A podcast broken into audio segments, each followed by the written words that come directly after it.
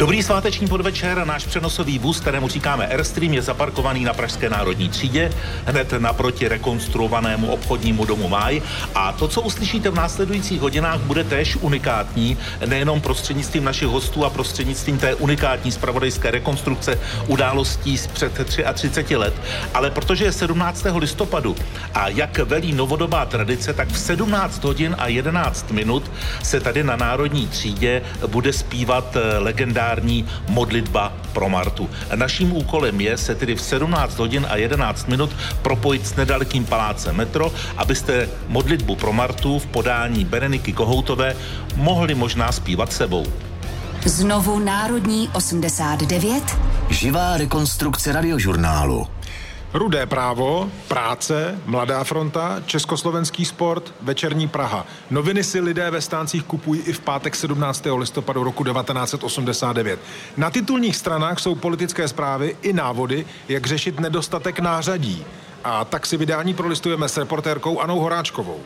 Z těch politických a očekávaných událostí se noviny hodně věnují i osobním vzpomínkám na události roku 1939.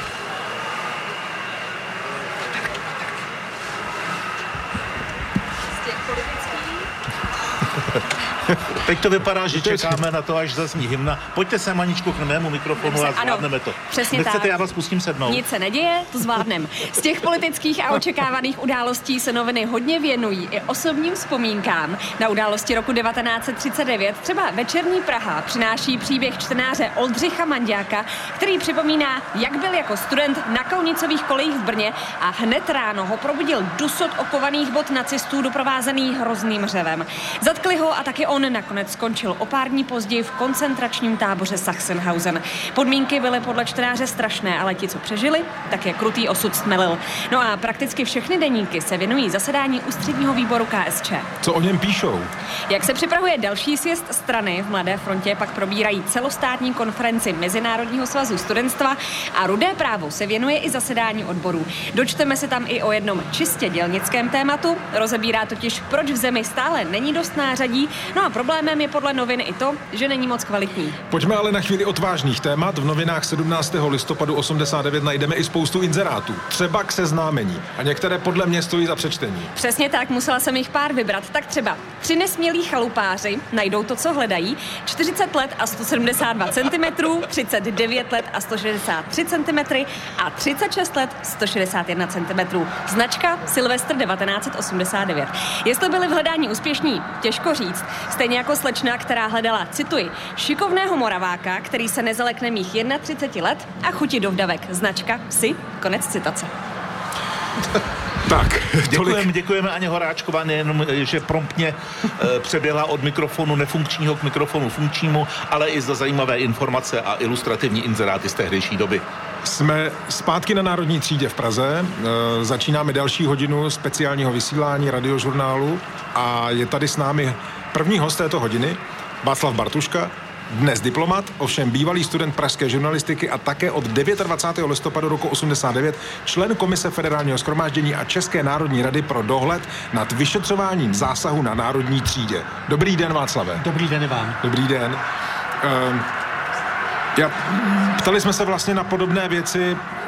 Pokud slyšíte v pozadí naše, naší mluvy nějaký hluk, tak je to hluk tady z Národní třídy. Doufejme. Doufejme tedy. Tak, to je jenom pro informaci. Ptám se, jakou, ehm, jakou emoci máte spojenou se 17. listopadem? Tak asi především, že je vlastně možný, aby se stalo něco absolutně nemožného.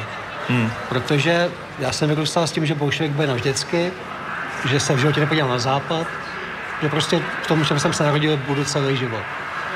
A představ, že by ten režim, který byl na pohled strašně pevný a měl armádu, bezpečnost, veřejnou i tajnou, že by ten režim mohl vlastně padnout, mi přišla bizarní a vlastně nemožná. Hmm. A ten 17. listopad vlastně nakonec byl okamžikem, který asi začal ten pád. A to byl ten okamžik, kdy i Václav Bartuška začal to svoje přesvědčení trochu modifikovat, že by to přece jenom šlo? Mě, Ještě mě to ne. začalo v neděli 19. protože zase zavřeli. Ale tentokrát mě po hodině pustili. Bylo nebo nejkratší. Jak vás zavřeli? No, zatkli na ulici, to bylo normální. Já, já jsem měl vlastně od srpna 88, mě párkrát sebrali. A vás zatkli 19. listopadu Ano. v neděli? No. A kvůli čemu? Na hodinu. Já jsem si psal čísla, a to byla taková myšlenka, my jsme, jak jsme vytvářeli naši studentskou organizaci, byla taková myšlenka, že se budeme psát čísla aut veřejné bezpečnosti těch Antonů, abychom pak je mohli identifikovat, kdo to vlastně byl. A já jsem se v Rytířský psal čísla aut poměrně viditelně, já jsem hodně špatný agent. A tak mě zavstli, eh, odvezli mě do baktárny a vlastně po hodině je pouštěli a zdůrazňovali, abych všem vyřídil, že se ke mně vždycky chovali slušně jsem si říkal, tak to je fakt divný, tohleto. Ještě jsem stihnul vlastně zahajovací schůzku toho celostátního výboru stávkového, která byla na kolejích hvězda hmm. toho večera.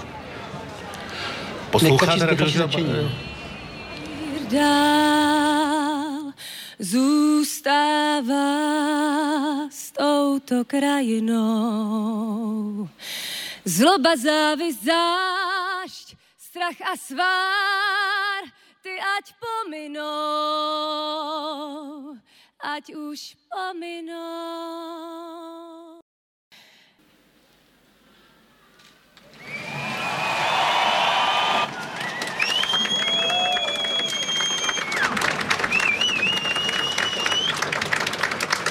Potlesk patří Berenice Kohoutové jako momentální interpretce, ale věřím, že především původní interpretce Martě Kubišové to byla modlitba pro Martu. Václav Bartuška, někdejší studentský vůdce, náš dnešní milý host, eh, Taky je ve vás pořád nějaká emoce? Dojímá vás to, když slyšíte modlitbu pro Martu? Nebo už jste ji slyšel tolikrát, že V posledních letech si šetřím, že pouze 17. listopadu a je to krásná písnička. A vy si člověk asi uvědomí, jaký jsme měli štěstí. V tom roce 89 my jsme dneska měli takový oběd, který pravidelně rok co rok pořádá Petr Fiala, vlastně dělal to už jako opoziční představitel a dneska jsem se tam bavil s Jiřím Millerem, to byl studentský vůdce v roce 68, který pak seděl pět let. A víte, to jako najednou člověku dojde, jaký jsme měli zatracený štěstí, protože naše předchůdce v roce 39 a še- 48 popravili, 68 zavřeli. A my, jako co, pár, pár nějakých výslechů, vlastně hmm. nic nebylo.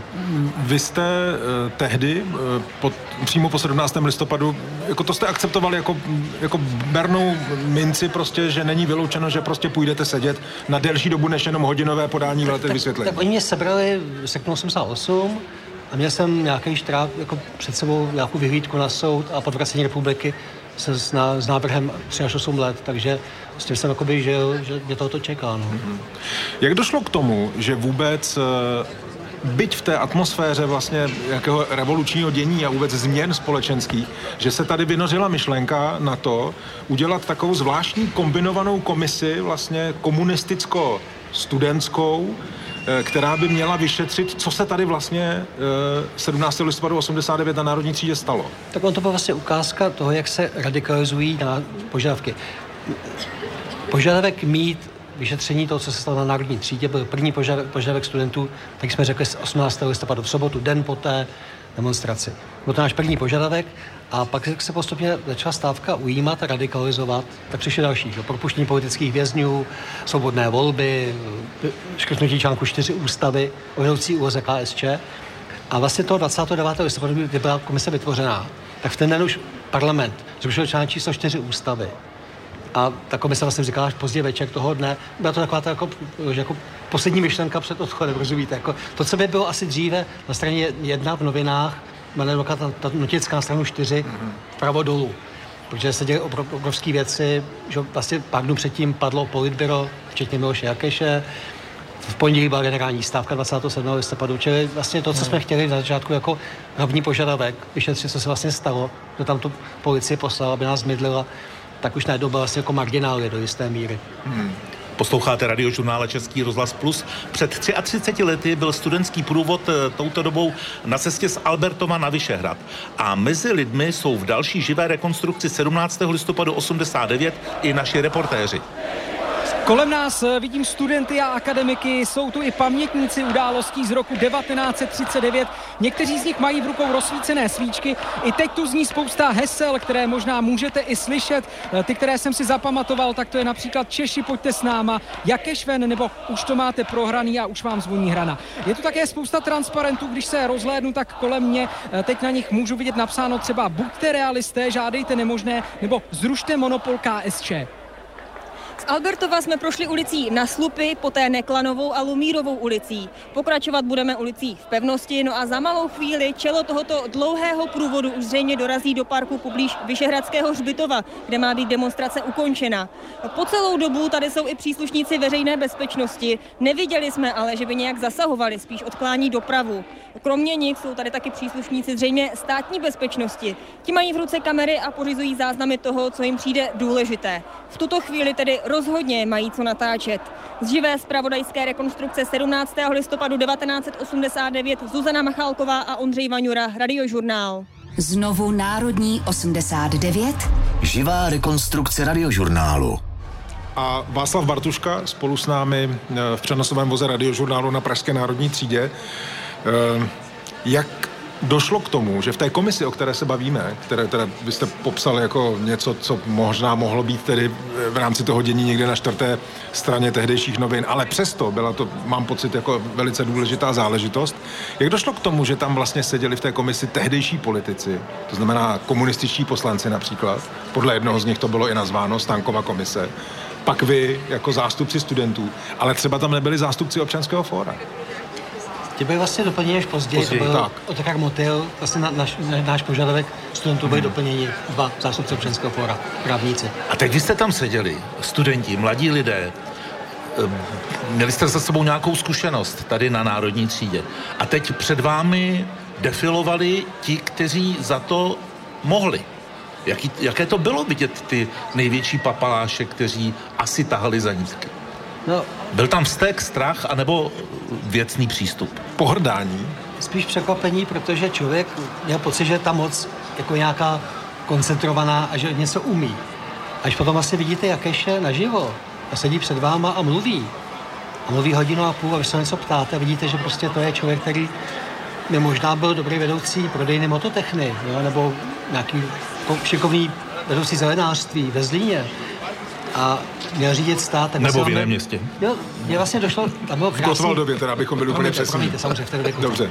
Jako na národní třídě, na, národní, na Albertově bylo 17. listopadu krásný heslo, jakéž je i tvoje hamba. A mě vlastně pak docházelo, že jsem takhle seděl, bylo tam defile těch, těch politiků, že vlastně tyhle lidé potkávali ty západní politiky. Když jsem prostě přijel Mitterrand v prosinci 88, tak se potkal s Jakešem. A si jako říkáte, co si asi o nás myslí ty lidi venku, jo? Co si myslí Němci, Francouzi, Italové, Španělé o nás, když nás reprezentuje tohleto. Jenom pardon, na druhou stranu, oni se potkali s tehdejším ministrem zahraničí, kteří, eh, zahraničí Československa, který byl, mám pocit, jako výrazně smysluplnější z celé té vlády, než například Jakeš, tak možná i ten pocit nemusel být zas tak.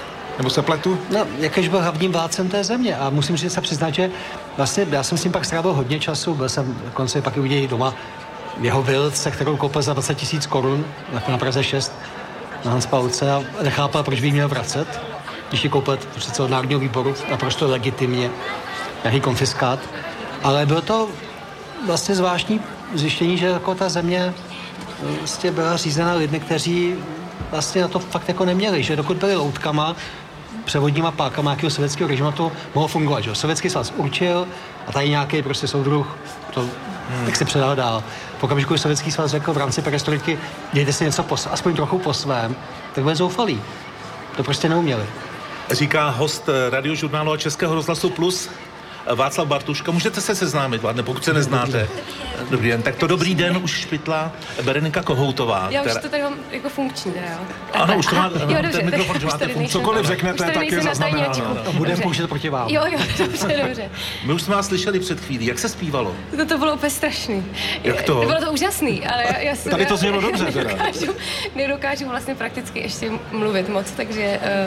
To jste ideální host to normálně- Díky, že jste přišla. mi to nevadí, ale dneska jsem z toho takhle, no byl to uh, strašný zážitek a uh, jako zvláštní je to, že jsem třeba před pár týdny, nebo kdy to bylo, měla, zpívala jsem ve Velký Lucerně Ano. koncert pro Martu a Vlastně jsem si taky říkal, že to bude jako šílený, že budu mít hroznou trému a tak, protože plná lucerna, že jo, a teď ta přenášel rozhlas a všechno, ale uh, nějak jsem tam měla oporu té kapely a hmm. toho, že tam byli ostatní kolegové a tohle teda bylo to jako, musím si udělal úplně černo. My, protože se tady z přenosového vozu díváme na rekonstruovaný máj, tak jsme vás neviděli fyzicky eh, jako zpívat. Na tom balkoně. Takže vy jste tam byla sama na balkoně. Ano, sama, úplně sama. A tam s- jako s kamerou takhle na mě namířenou a dole ty lidi všichni. Takže jste měla trému velkou.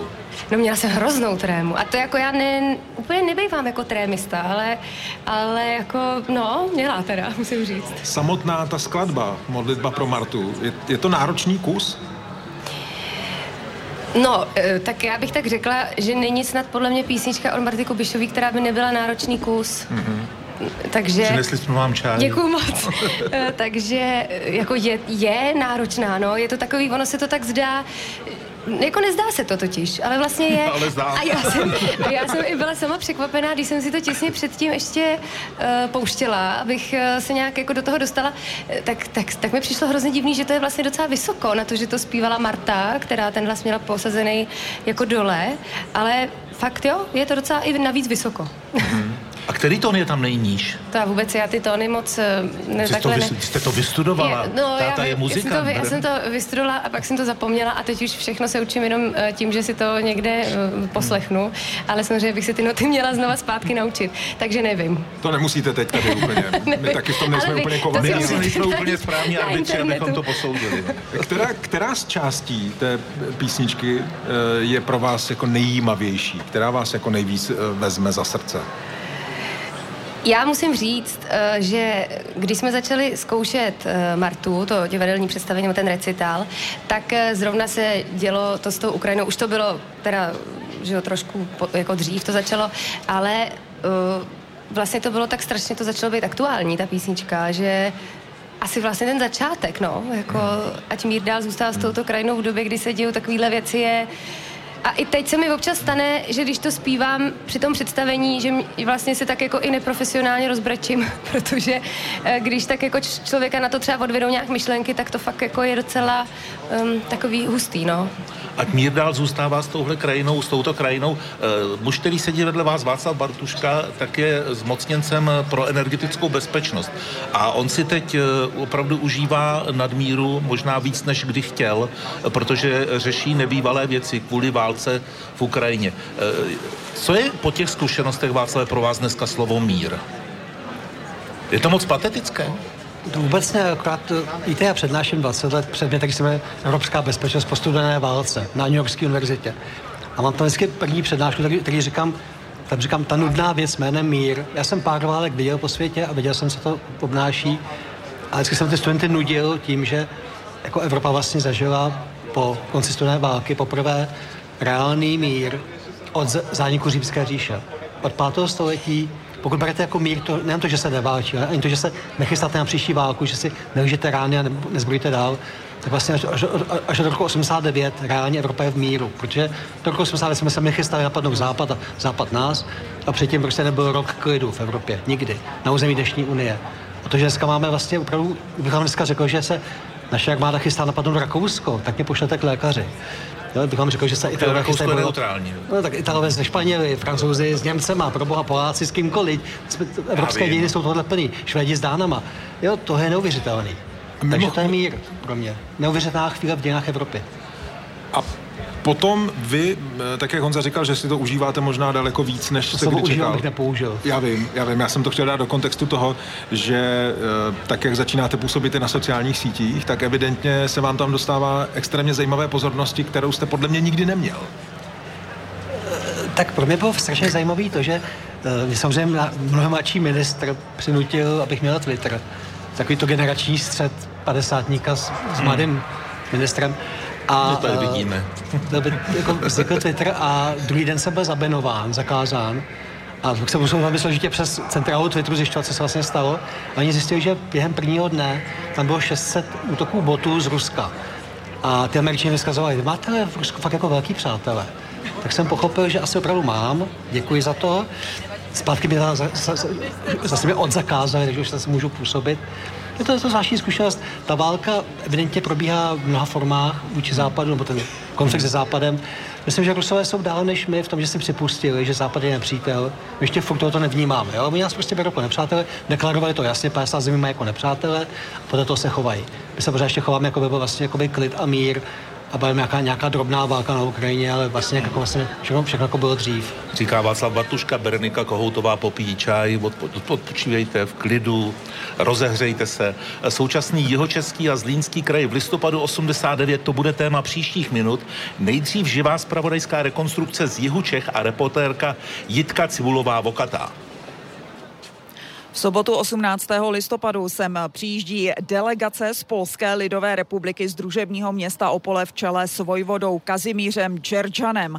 V našem kraji diskutovala o možnostech vzájemně výhodné spolupráce. A například jeho čeští skláři z dílny Miroslava Čapka v Chlumu u Třeboně získali první místo ve třetím ročníku celostátní soutěže sklářů a kuličů olovnatého křišťálu. I tady se lidé dozvídají o pražských eh, událostech postupně a zakládají stávkové výbory.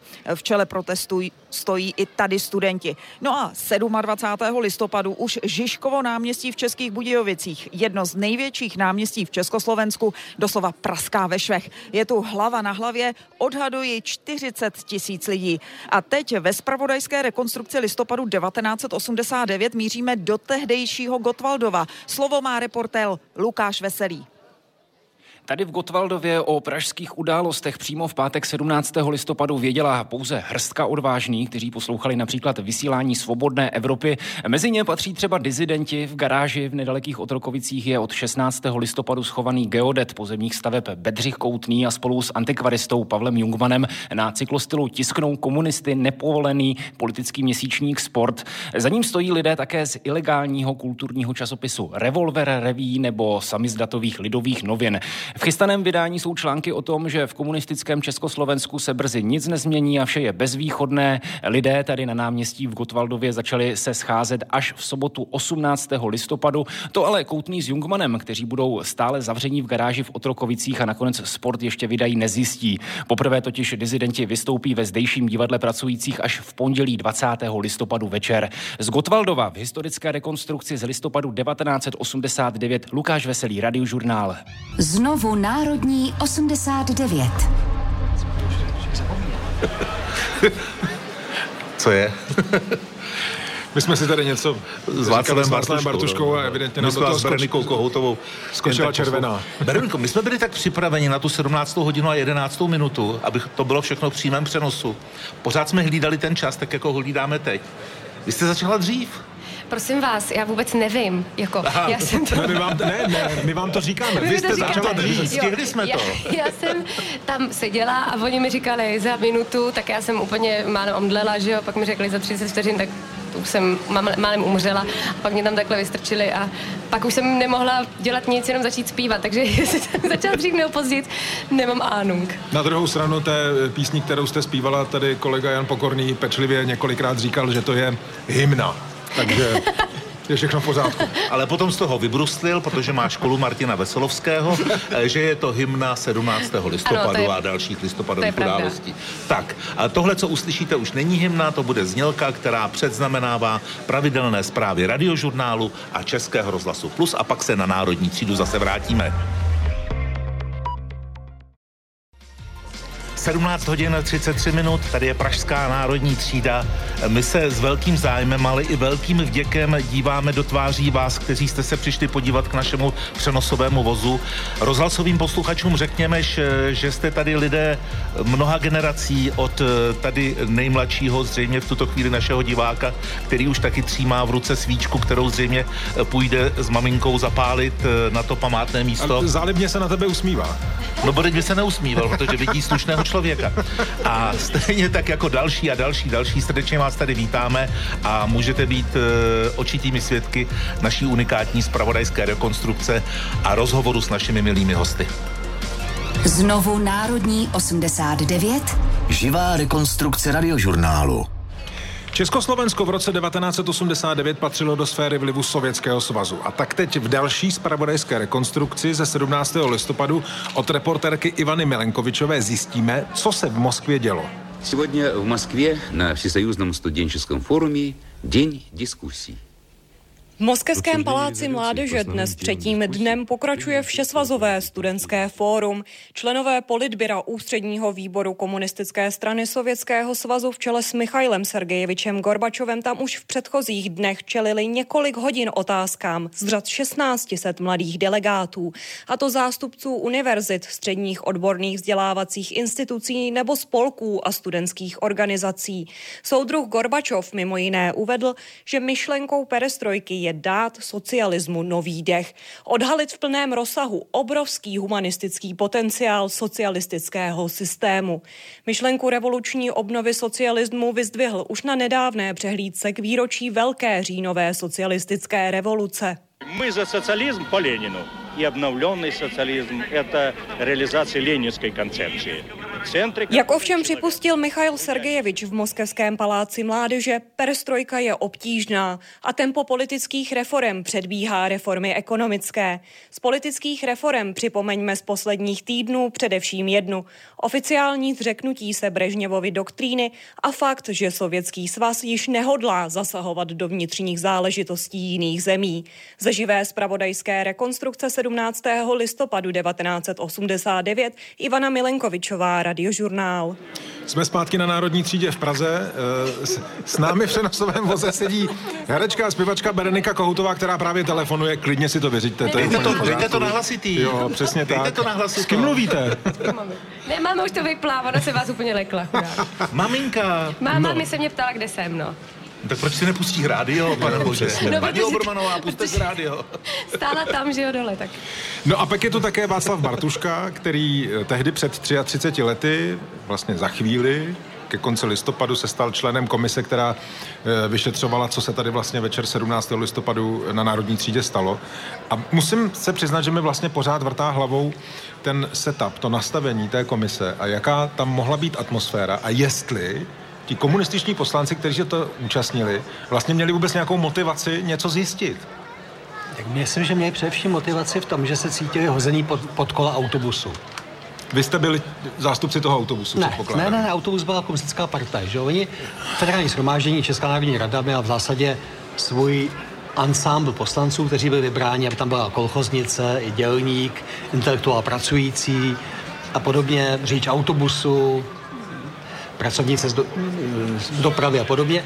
A e, ty lidi byli prostě převodou pákou režimu strany a ten se k ním choval v zásadě s nějakou mírou úctivosti normálně. Pak najednou je začal úplně ignorovat.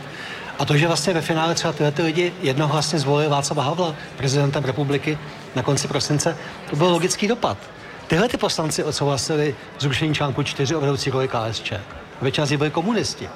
Tohle prostě ta partaj hodila kompletně pod vlak, pod autobus a oni byli najednou úplně bezradní. A byli to v zásadě mnohdy normální lidi, kteří prostě přijížděli z Ostravy, Plzně, Bardějova, odejnout do Prahy. Tady prostě strana řekla, co mají odsouhlasit, oni to odhlasovali a pak zase zpátky domů. Tady najednou neměli pokyn. A my jsme měli první zasedání té komise, 20, to bylo 30. listopadu, kde, kam přišli s tím, že budou vyšetřovat, co jsme my studenti způsobili příslušníků veřejné bezpečnosti, že jsme napadli tyčema a našimi kostkama, že jsme tam vlastně zmátili. Že jsme, že jsme tohoto vyšetřovat, tak jsme na ně koukali trošku překvapeně a pustili jsme video z Národní třídy záběry. A to bylo, musím říct, jako zvláštní, protože vlastně po nějakých 20 minutách vstala poslankyně České národní rady a řekla, to nám takhle lhali ty hajzlové. To je z nějakého příběhu. Jako. že Samozřejmě, že nám nelhali, co by nám nelhali. A vlastně se stalo zvláštní věc, že část těch komunistů byla jako rychlých přeběhlíků, pan předseda Stang byl tady náměstkem ministra, tak se rychle stal najednou reformním komunistou, pak předsedou jedné z komor na radní schromáždění, později slovenským ministrem, byl vyslancem v Praze. Jo, šikovný člověk do každé, pod, do každé doby, řekněme. A většina těch poslanců byli prostě jakoby normální řadoví občané, který jako najednou pochopili, že ten režim jim lže úplně stejně jako lhal všem ostatním a v zásadě nepřekáželi práci. Moc toho neudělali, v zásadě většinu té práce udělali ve finále ty dva studentští zástupci, protože to se nějaká zvláštní práva jít do kamkoliv do státní bezpečnosti, s kýmkoliv hovořit, ale nijak nepřekáželi, byli v zásadě jako chovali se slušně. Berenika Kohoutová sama na vlastní uši slyší, že Václav Bartuška je muž, který toho ví o tom listopadu 89 hodně. Vy máte dar pozdějšího narození. Eh, tu dobu nepamatujete, možná vám o tom vyprávěli doma máma nebo táta, ale kdybyste se chtěla Václava na něco zeptat, jako tehdejšího studentského vůdce, máte tam ještě nějakou nejasnost, co by vás jako uh, mladou ženu zajímalo? Teď jsi mě úplně uh, zaskočil uh, a já myslím, že možná jo, No. Nejsem si jistá, jestli teď, v tuhle chvíli. Mně to ne. občas uh, tak nějak jako vždycky dojde až uh, po tom, co, co ty informace tak trochu jako uh, na schromáždím si v hlavě.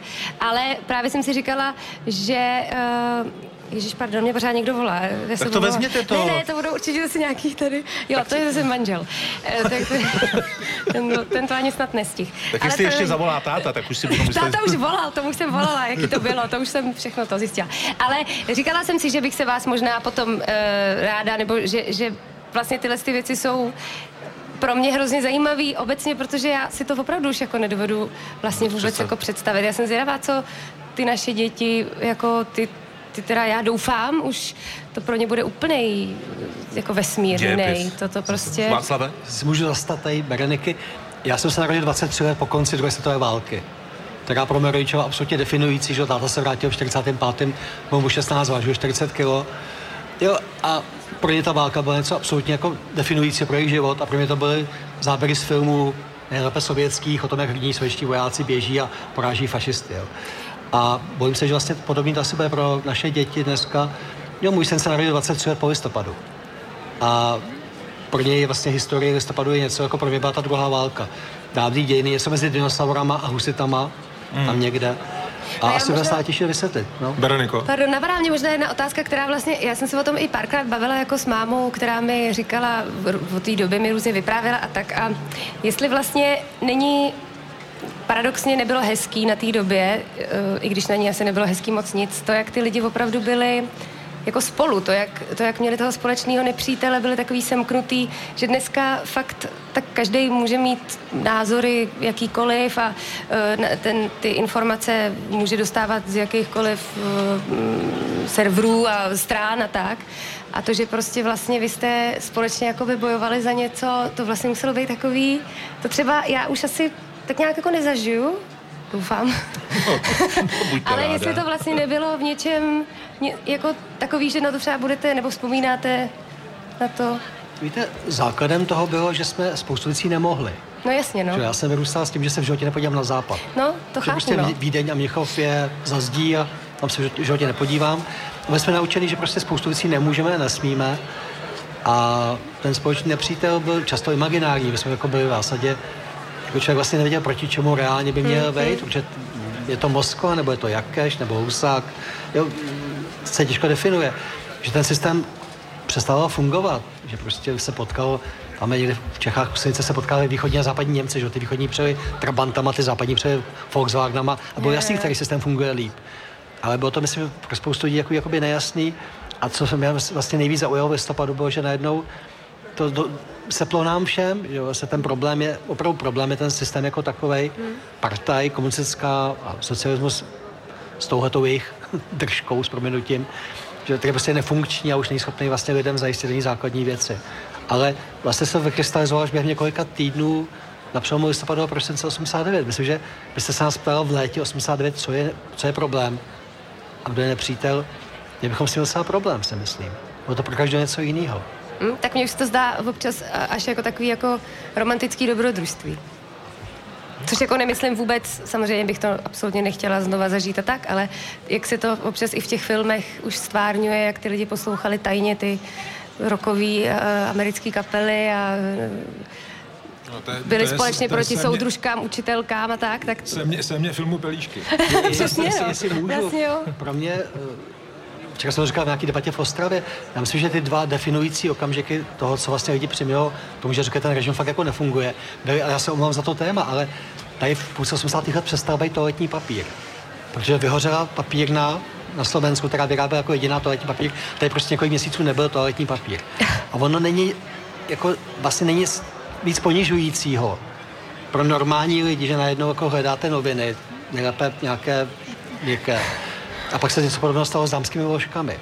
No jasně, no. A několik měsíců prostě nebyly vložky a to bylo, že fabriky dávaly čtyři dny hmm. volna ženským. A to, tohle to myslím, že ve finále bylo vlastně to základní, co vybuchlo v listopadu 89. Hmm. To neustálé ponižování, to, že člověk chtěl jít někam ven, poslal souhlas uličního výboru, závodní organizace SSM, závodní organizace KSČ, že prostě nějaký debil s proměnutím rozhodoval, jestli vy můžete jít někam za hranici nebo nemůžete, No jasně, to a nejspíš nemůžete. A? Jo, že někdo posuzoval, zda můžete na školu, nebo za vaše dítě může na školu, že vám fakt někdo, někdo zkoušel mluvit do života. A tohle to pak ve finále boucho v těch lidech, si myslím. Jo. Jak to tak vypadá, tak společně s Václavem Bartuškou jsme se dostali do čistě praktické roviny minulého režimu, ale... A ještě vám řeknu, Bereniko, vy kdybyste s tím příjmením žila tehdy, tak vás taky nikam nepustí, Jo, to je pravda. byla kohoutová. že? Jo, to je pravda, no. No, to z no. principu- To už bych z principu nemohla To nic. by byl velký Jo, problém. jo, jo. V každém případě 17. listopadu roku 1989 touto dobou studentský průvod dorazil na Vyšehrad. Teď se tam vypravíme i my v živé spravodajské rekonstrukci a pokračují reportéři Ondřej Vaňura a Zuzana Machálková. My jsme na Vyšehradě přímo u hrobu básníka Karla Hinka Máchy. Tady na to místo se z toho mnoha tisícového davu dostalo jen asi 50 lidí. Ty tu zapálili svíčky a položili květiny. Těch je to teď přitom mnohonásobně víc než lidí. Důvodem je to, že ti, kteří jsou v průvodu za námi, tak květiny a svíčky posílali těm vpředu. Kytky a svíčky tak jsou i u některých dalších hrobů, jako třeba u toho, který patří Karlu Čapkovi. Před malou chvílí tu dav zaspíval československou hymnu a zněla i studentská hymna Gaudeamus Igitur. Vyšehrad je pak zaplněný lidmi, je jich tu přes 10 tisíc, e, jsou rozestavění do svahu po stranách cesty a v tomto velmi chladném počasí v rukou drží svíčky. I tady Dav skanduje hesla, jako třeba jsme na špatným hradě, Masaryka na stovku nebo ať je Havel. Teď by tato povolená manifestace měla pomalu končit, nicméně zatím příliš nevypadá, že by to tak skutečně mělo být a já jsem v tom davu slyšel už plány o tom, že by odsud lidé chtěli zamířit na Václavské náměstí. My to tady budeme samozřejmě i dále sledovat. Z živé zpravodajské rekonstrukce 17. listopadu 1989 Ondřej Vaňura a Zuzana Machálková, Radiožurnál. Znovu Národní 89. Ještě jednou se obracím na Václava Bartušku. Kniha, kterou jste napsal jako rezimé vaší účasti eh, v té komisi, která měla vyšetřovat události na Národní třídě 17. listopadu 89, byla kniha, která se jmenovala Polojasno. Eh, Předpokládám, že ten název eh, měl nějakým způsobem demonstrovat vlastně to, čím jste se museli probrodit a jaký byl výsledek. To znamená, ne úplně jasný. Ano, je to tak. Jo, a proč? No protože vlastně až s postupem času si člověk uvědomil, jak, eh, jak slabý ten režim byl. Jo, já jsem pořád nechápal během práce té komise od listopadu 89 do května 90, že se tady během tří měsíců zhroutilo šest režimů východní Evropě. Polsko, Maďarsko, východní Německo, my, Bulharsko a Rumunsko. A že vlastně kromě Rumunska, kde se chvilku střílelo, to bylo vše vlastně nekrvavý a vlastně velmi rychlý. A člověk pořád hledá jako nějakou příčinu toho, jako co se vlastně jako, jak je to možné, že v Berlíně, kdybyste zkoušeli převést zeď 8. listopadu, tak vás zastřelí. 9. listopadu zeď padla. Tady vás ještě mohli zavřít 17. listopadu dopoledne, potom později už jste mohli říct, co jste chtěl o Jakešovi a bylo to v pohodě. Jo? A tahle ta rychlost domů byla taková, jsem si říkal, co se to jako přihodilo. Člověk pořád hledá jako nějakou, nějakou ruku osudu, nebo něco, jestli něco, něco, dohodl nebo zařídil. A vlastně až postupem času člověku došlo, nebo mně došlo, jak vlastně ten režim byl úplně strochnivělej, stál pouze na, na bodácích sovětské armády, na ochotě Sovětského svazu zabíjet lidi u nás, Varšavě, Budapešti či jinde. A když to Sovětský svaz přestal být ochotný dělat, na sebe Gorbačova, se už nás jako ničím nezajímali ty Sověti. Jo, my jsme poslali prvního, jo, my jsme byli 20. listopadu poslaní dva, já jsem šel s Adamcem, federální, před, předsedou federální vlády a kolega šel na sovětskou ambasádu, ujistit se, že sovětská vojska budou dál v kasárnách. A oni tam řekli, jako ano, zůstaneme v kasárnách, nebudeme na vás útočit. A on šel pryč, on říkal, už nás jako nic zašlo nezajímá, on říká, ne. A vlastně mi pak došlo, že nás fakt jako ty Sověti vlastně ničím hmm. dalším nezajímali. Nikdo z nás neměl úspory v sovětských rublech, nikdo z nás neposlouchal sovětskou popovou hudbu. Tehdy tady nebyla Sberbank. Přesně tak. Jo, jako vlastně nás ta země ničím byla zpěvačka Ala Pugačeva přece. No a vy jste ji poslouchal? No tak já jsem dělal v tom rádiu, víte. Ona tam občas hrála. Dobrá, no tak řekněme, že, řekněme, že ta moje generace poslouchala jiné věci, jo. A já jsem potom doma taky poslouchal Luxemburg, no dobře. A tak vlastně člověk si uvědomí, jak, jak vlastně ta vazba Sovětského svazu na střední Evropu vlastně byla minimální. Mm. Byla vlastně pouze vojenská. Teď se obracím na Bereniku Kohoutovou, asi neznáte Alu Pugačovu. Ne, teď jsem právě, jak si to řekli to jméno, tak... Jste si to- jsem to googlujete? Ne, ne, ne, ne, ne, ne, to ne, ale... Nevolá náhodou? Řekli jste, ne, nevolá mi. Eh, Řekli jste to jméno a já jsem si jenom uvědomila, že ho neznám. No, to nevadí, to nevadí. Ale když se vrátím zpátky k tomu, co jsme po 17. hodině od vás slyšeli tady na Národní třídě, a když se vrátím k tomu, že to je vlastně jakýsi eh, vedlejší efekt představení Marta, kde hrajete Martu Kubišovou a na premiéře ona seděla v publiku. Mhm.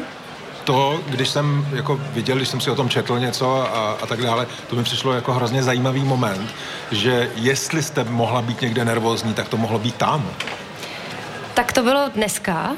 No. Dneska jsem byla nervózní mnohem víc, protože eh, já nevím, ta premiéra to je prostě taková zvláštní věc, kdy je to opravdu hm, hrajeme vždycky poprvé před lidma, přijdeš strašně moc různých známých lidí, významných lidí, takže ono, ty osobnosti se tam tak jako nějak už slejou, mám pocit, jo.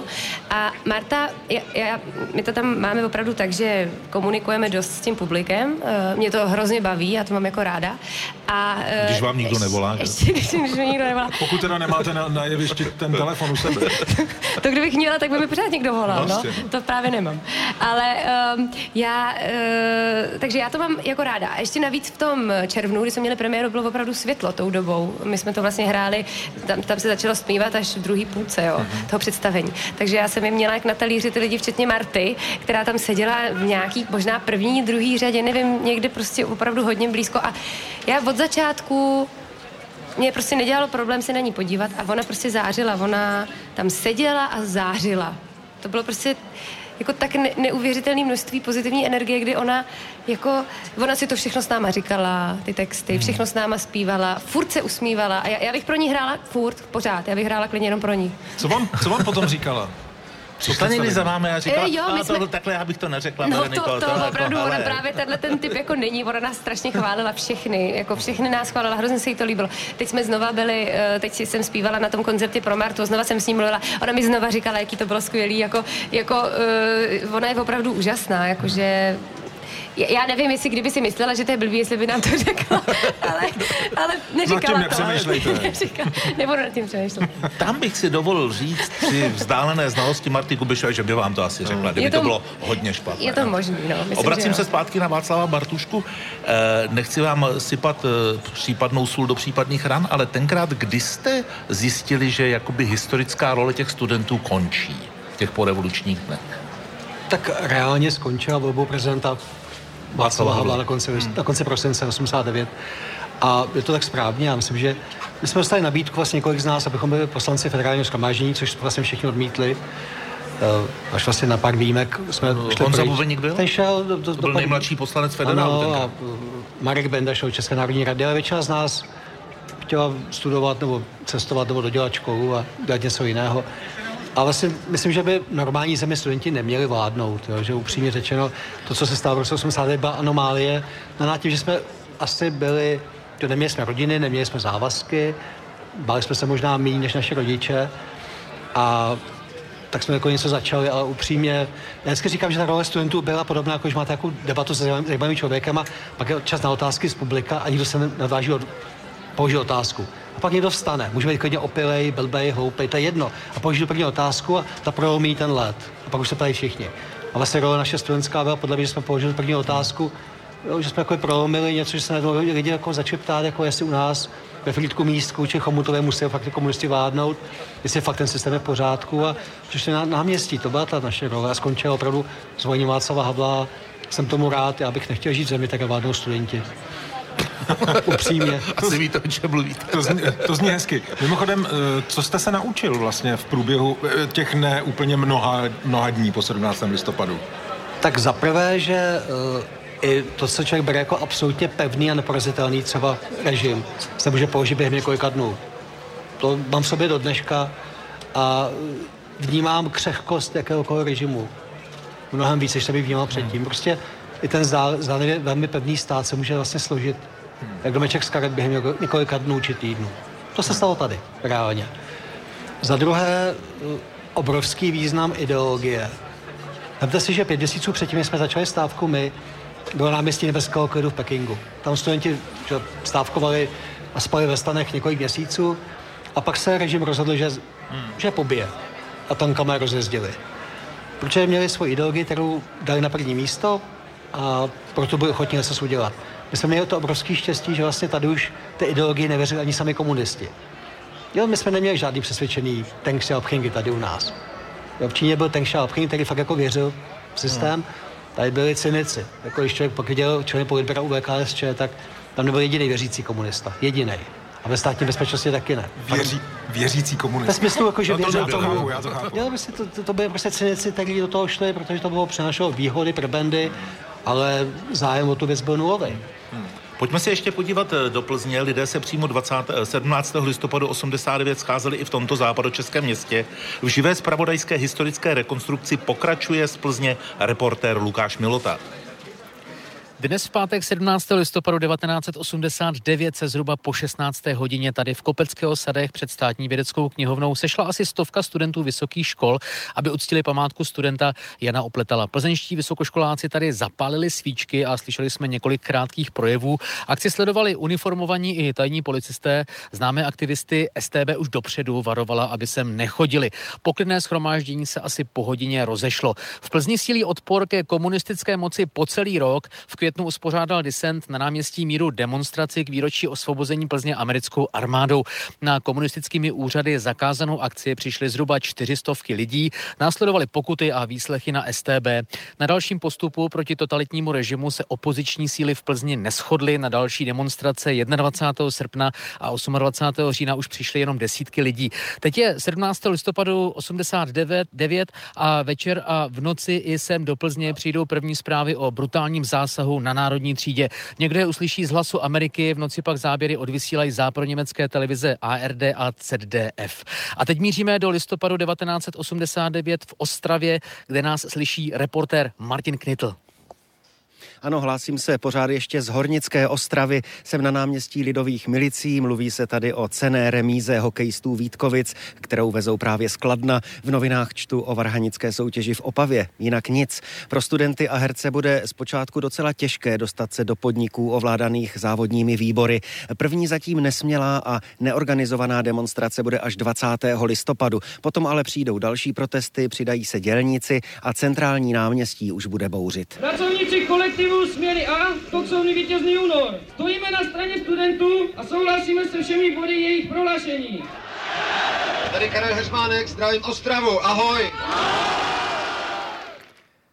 Ostrava se ale zapíše do listopadové kroniky také poněkud zvláštním způsobem jako místo masových protidemonstrací. Náměstí lidových milicí obsadí komunisté i 29. listopadu, dva dny po generální stávce. Sláva ústřednímu výboru, taková hesla se objeví. Věrnost stranických funkcionářů právě tady bude nakonec nejpevnější v Československu. A dokonce 30. listopadu městský výbor KSČ projedná z jakési setrvačnosti plán činnosti lidových milicí v roce 1990. Z živé spravodajské rekonstrukce dění v listopadu 89 Martin Knitl, Radiožurnál. Znovu Národní 89. A končí další část našeho projektu Znovu Národní 89. Našimi hosty byla, byly zpěvačka a herečka Berenika Kohoutová. Bereniko, děkujeme moc. Já moc děkuji. Že jste přišla těsně po té, co jste zaspívala modlitbu pro Martu. Pak, že jste chvíli chraptěla ještě potom. Já, já tomu říkám, že mi zmartí hlas vždycky. To jsem měla vždycky v létě mi zmartil hlas potom. No, tak to se možná stalo i teď. Tak eh, jděte si vyřizovat eh, telefonáty, nebo nám dejte na sebe číslo, my vám taky chceme někdy Jo, zavolat. tak jo, tak jo. Jo? Mějte se Tak hezky, říkejte. nashledanou. Děkuju. Říkej. Berenika Kohoutová, děkujeme. Děkuju děkujeme. moc, děkuju. Naschledanou a dalším hostem děkujeme. Byl někdejší studentský, studentský vůdce Václav Bartuška. Václave, vás za chvíli eh, tady vystřídají eh, dva muži, kteří už tady jsou. Možná o sobě ani nevědí, protože jediný od našeho přenosového vozu vpravo má na sobě, já bych řekl, až takovou jako ruskou ušanku, jo. Přestože je to Michal Kocáb. A, pak eh, tady je Michal Horáček, další příští host, který má tedy na hlavě nikoli ušanku, ale slušivý klobouk. Jak vy vzpomínáte na tyhle dva muže? Tak Michal Horáček, zdraví Michale, je člověk, který ke mně přišel na jaře 90, jeho kolega Madem Světě a říká, ty prý něco píšeš z té komise. Já říkám, no píšu.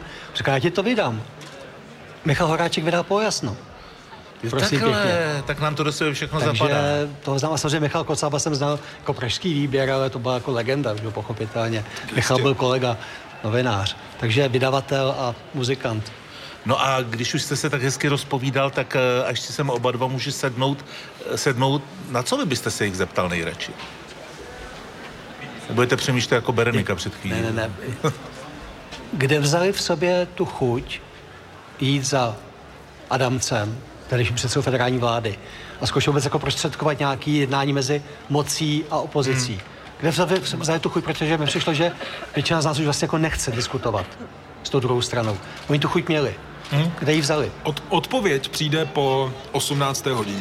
A poděkování Václavu Bartuškovi přichází právě teď. Václave, děkujeme, hezký večer a Děkuji za držte pozvání. se, mějte se Děkujeme, hezky. mějte se hezky. Posloucháte Radiožurnál a Český rozhlas Plus eh, odtud z Národní třídy, kde si připomínáme nejenom události 17. listopadu roku 1989. Naši příští hosté už byli představeni. Teď už čekáme jenom na to, až se ozve časový signál, ohlásí tradičně, že je celá hodina. Tentokrát to bude 18 hodin, eh, potom zprávy a pak pokračujeme odtud z Národní třídy.